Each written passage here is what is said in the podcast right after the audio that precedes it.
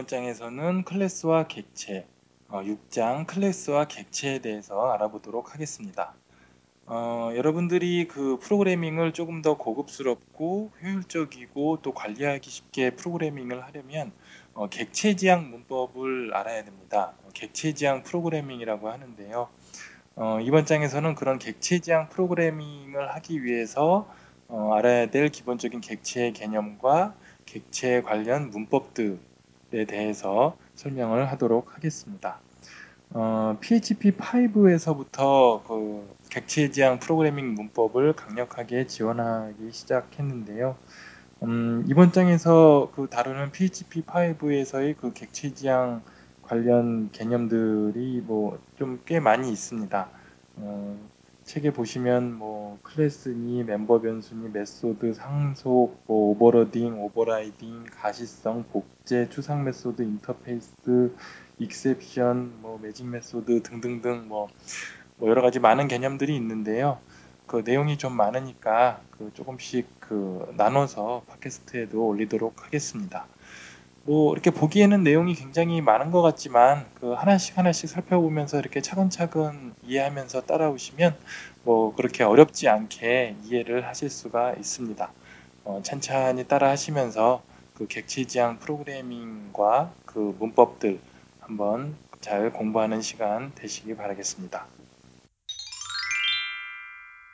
자, 그럼 객체 지향 프로그래밍을 공부하기에 앞서 먼저 객체 개념에 대해서 설명을 좀 드리도록 하겠습니다. 객체 개념을 설명하려면 먼저 어, 컴퓨터에 대해서 설명을 드려야 될 것 같아요. 어, 컴퓨터라고 하면 음, 보통 CPU와 메모리로 구성되어 있는 장치를 말하죠. 물론 CPU와 메모리 외에도 뭐 여러 가지 장치들이 있지만 대표적으로는 CPU와 메모리로 구성이 되어 있다고 볼 수가 있겠습니다.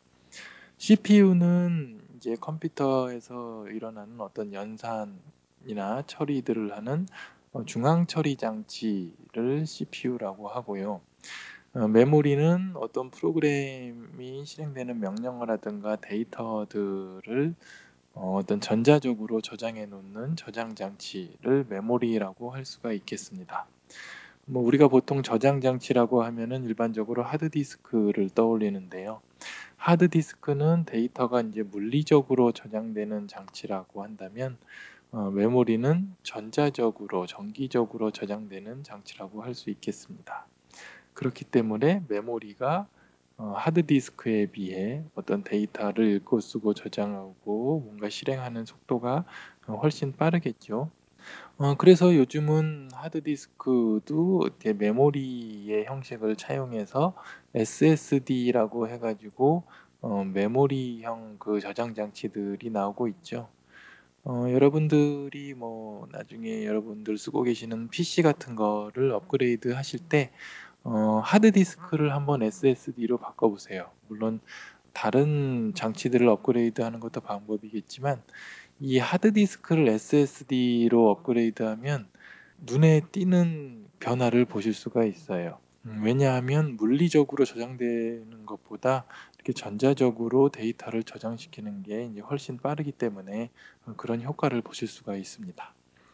어, 아무튼 메모리는 이렇게 프로그램의 어떤 그 명령이라든가 어떤 데이터들을 이렇게 전자적으로 저장을 하는 장치인데 어, PHP로 넘어와서 우리가 그 PHP에서 변수를 선언한다든가 배열을 선언한다든가 하는 것은 어, 사실 그 변수를 선언하고 데이터를 담고 배열을 선언해서 데이터를 담고 하는 것들이 어, 컴퓨터의 메모리에 올라가는 거죠.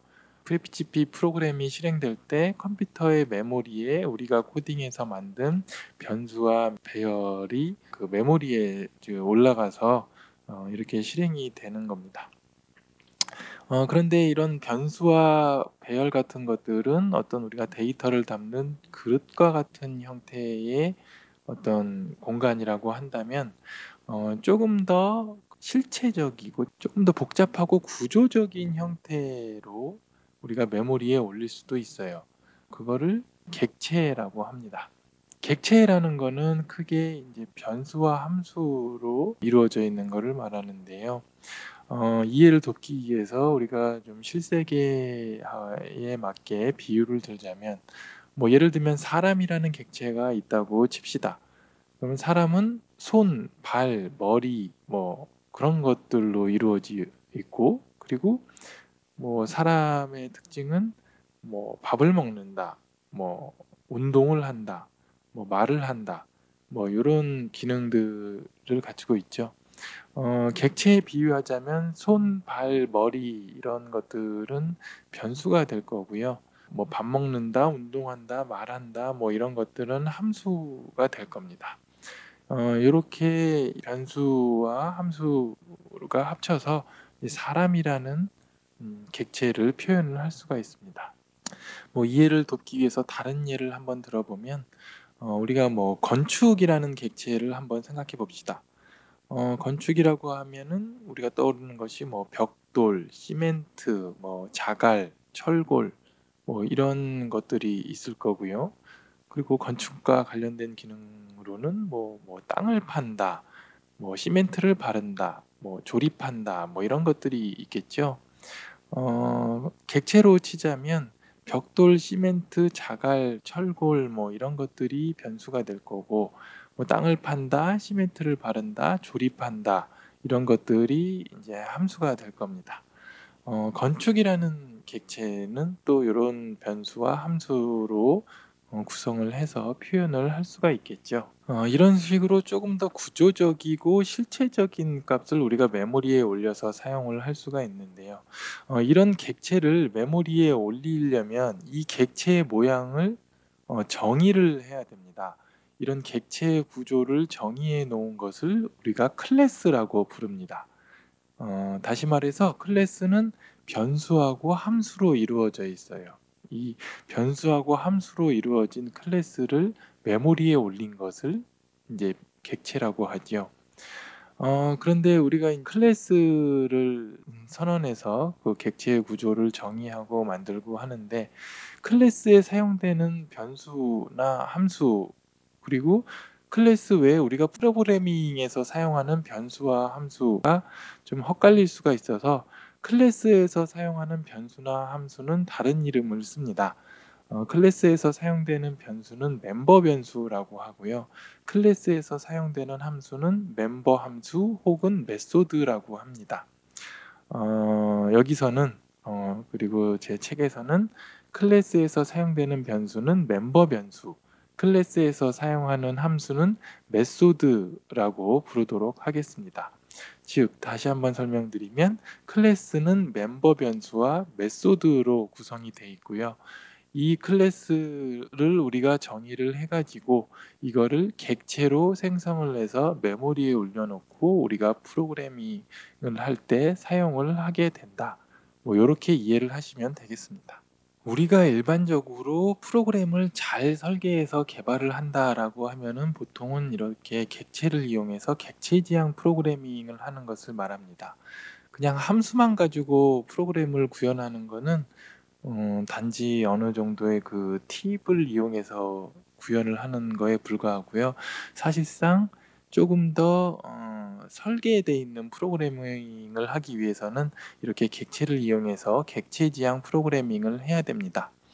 어, 조금 더 고급적으로 프로그래밍을 설계하고 객체 지향 프로그래밍을 이용해서 어, 코딩을 하는 방법에 대해서는 어, 책의 챕터 20, 20장 디자인 패턴에서 한번 더 살펴볼 텐데요. 어, 그에 앞서서 어, 6장에서는 어, 이 객체의 기본적인 문법, 사용 방법들에 대해서 알아보도록 하겠습니다. 자, 그럼 책을 보시면 먼저 나오는 게 PHP 5에서의 달라진 객체 handling이라고 나와 있어요. 어, 일전에 그 챕터 1에서도 설명을 드렸었지만 어, PHP는 PHP 5가 되면서 객체 지향 프로그램을 완벽하게 지원하기 시작했다고 설명을 드렸었죠. 어, PHP4도 어, 어느 정도 그 객체 지향 프로그래밍을 할 수 있도록 클래스라든가 그런 기본적인 개념들을 제공을 하긴 했었는데 어, 좀 더 완벽한 객체 지향 프로그래밍을 하기에는 다소 부족한 감이 있었죠.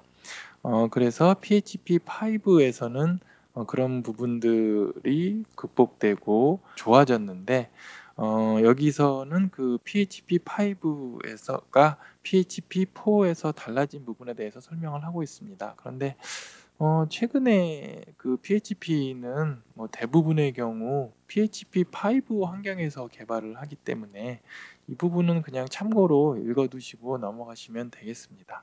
어 이 책을 쓰는 시점에는 인제 PHP4에서 PHP5로 넘어가는 시점에 이 책이 어 쓰여져서 어 이런 설명을 별도로 이렇게 지면을 할애해서 넣었었는데요. 어 지금 PHP를 공부하시는 분은 뭐 굳이 이렇게 뭐 자세히 보실 필요 없습니다. PHP4를 사용할 일이 거의 없기 때문에 그냥 참고로 뭐 '요런 차이가 있다.'라고 그냥 간단히 보시고 넘어가시면 되겠습니다. 자 그럼 다음으로 넘어가서 클래스 멤버 변수 메소드에 대해서 알아보도록 하겠습니다. 어 클래스는 앞서 설명드렸지만 어 멤버 변수와 메소드로 이루어져 있다고 했죠. 그 책에 보시면 클래스의 기본 구조에 대해서 어 그 도식이 나와 있습니다. 뭐 보시면 일단 클래스라고 쓰시고요. class 클래스 쓴 다음에 그 다음에 클래스 이름을 쓰고 그 다음에 extends 한 다음에 다른 클래스 이름 뭐 이렇게 돼 있습니다. 이 extends는 클래스에서 상속을 구현할 때 쓰는 거고요. 상속을 구현하지 않을 때는 쓰지 않으시면 됩니다. 어 그냥 클래스를 선언할 때는 클래스 쓰고 클래스 이름 요렇게까지만 쓰면 기본적으로 클래스를 선언할 수가 있습니다. 요 상속에 대해서는 어 뒤에서 다시 설명을 드리도록 하겠습니다. 어 어쨌든 요렇게 클래스 이름을 써 주고요. 그 밑에 중괄호를 열어서 접근 타입 한 다음에 변수 이름을 써서 선언을 하거나 또 접근 타입 한 다음에 method 이름을 써서 선언을 합니다. 어 여기 보시면 접근 타입이라는 게 있는데요. 요 접근 타입에 대해서도 역시 뒤에서 어 설명을 할 테니깐요. 일단 구조가 요런 식으로 돼 있다 고 정도 이해를 하시면 되겠습니다. 어 좀 더 이해를 쉽게 하기 위해서 그 예제 6-2를 한번 보시겠습니다. 예제 6-2를 보시면 먼저 클래스 프린터라는 클래스를 선언을 하는데요. 클래스 한 다음에 프린터라고 클래스 이름을 썼죠. 그 다음에 중괄호를 열고요. 그 다음에 그 클래스 안에 보시면 public 달러 string 요렇게 썼습니다. 달러 string이 인제 이 클래스의 멤버 변수고요. 이 멤버 변수의 접근 타입은 public입니다. 어 접근 타입에 대해서는 어 뒤에서 다시 설명을 드린다고 했었죠. 음 그 다음에 보시면 public function underbar underbar construct 그다음에 인자로 달러 string을 받는 함수를 선언을 했습니다. 이것을 인제 method라고 하고요. 어 보시면 public이라는 접근 타입을 쓰고 function이라고 쓴 다음에 이제 method 이름을 쓰는데 어 여기에 method 이름은 특이하게 어 이름 앞에 underbar underbar 두 개가 이렇게 들어가 있죠. 어 요렇게 underbar underbar 두 개가 들어가 있는 method는 클래스 안에서 특별한 기능을 하는 method입니다. 어 이 method에 대해서는 어 잠시 후에 다시 설명을 드리도록 하겠습니다. 어 그 다음에 보시면 또 public function print bold라고 해 가지고 print bold라는 method를 또 선언을 하고 있습니다. 어 이렇게 클래스를 선언을 하게 되고요. 선언한 클래스를 어 사용을 하는 부분이 인제 밑에 나옵니다. 이 선언된 클래스를 인제 생성을 해서 메모리에 올려 놓고 사용하는 방법에 대한 예가 그 밑에 줄에 인제 나오고 있죠. 어 밑에 줄에 보시면 달러 string은 어 문자열 김호의 PHP5라고 요렇게 선언을 했습니다. 그 다음에 그 밑에 줄에 보시면 달러 printer는 new printer 한 다음에 달러 string을 인자로 넣어서 클래스의 instance를 생성을 했습니다. 클래스의 instance를 생성을 한다는 말은 클래스의 객체를 생성한다는 말로 이해를 하시면 되고요. 이 선언된 클래스를 어 사용하기 위해서 메모리에다가 올려 놓는 동작을 하는 거를 클래스의 instance를 생성한다 혹은 클래스의 객체를 생성한다 라고 표현을 합니다. 어 이렇게 instance를 생성을 하려면 거기 보신 대로 new라는 키워드를 이용해서 new printer 해 가지고 new라는 키워드 다음에 클래스 이름을 써서 이 클래스를 메모리에 올릴 수가 있습니다. 이 클래스를 메모리에 올려 놓아서 객체로 만든 다음에 그러면은 달러 프린터는 이제 객체 변수가 됩니다.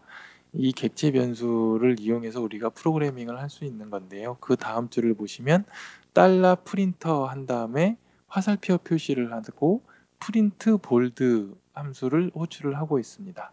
어 이렇게 되면 달러 프린터라는 객체 안에 있는 print bold라는 함수를 실행을 하게 됩니다.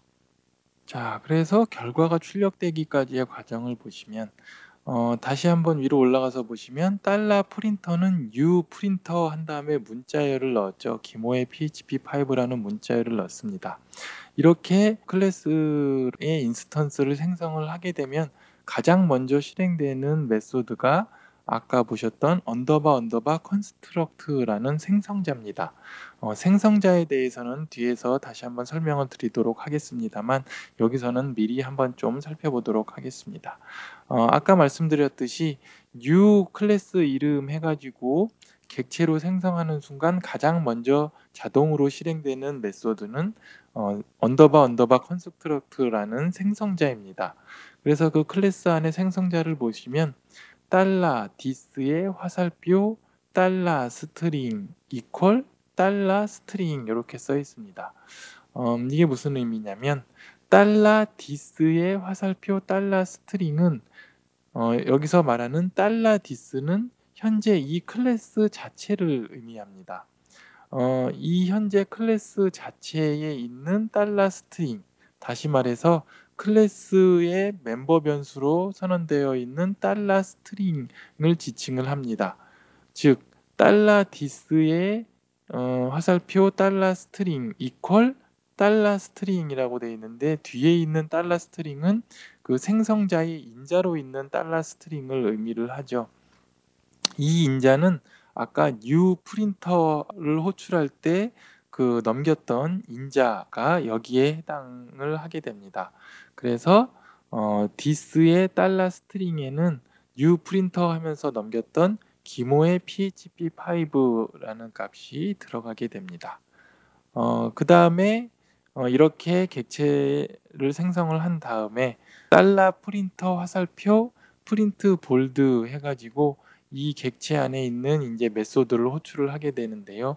print bold를 구현한 곳을 보시면 프린트 해 가지고 달러 this의 string을 출력을 하도록 되어 있습니다. 근데 아까 this의 string에는 김호의 php5라는 문자열이 들어갔었죠. 어 그래서 달러 프린터에 화살표 print bold 해 가지고 호출을 하게 되면 화면에는 김호의 php5라고 출력이 되게 됩니다.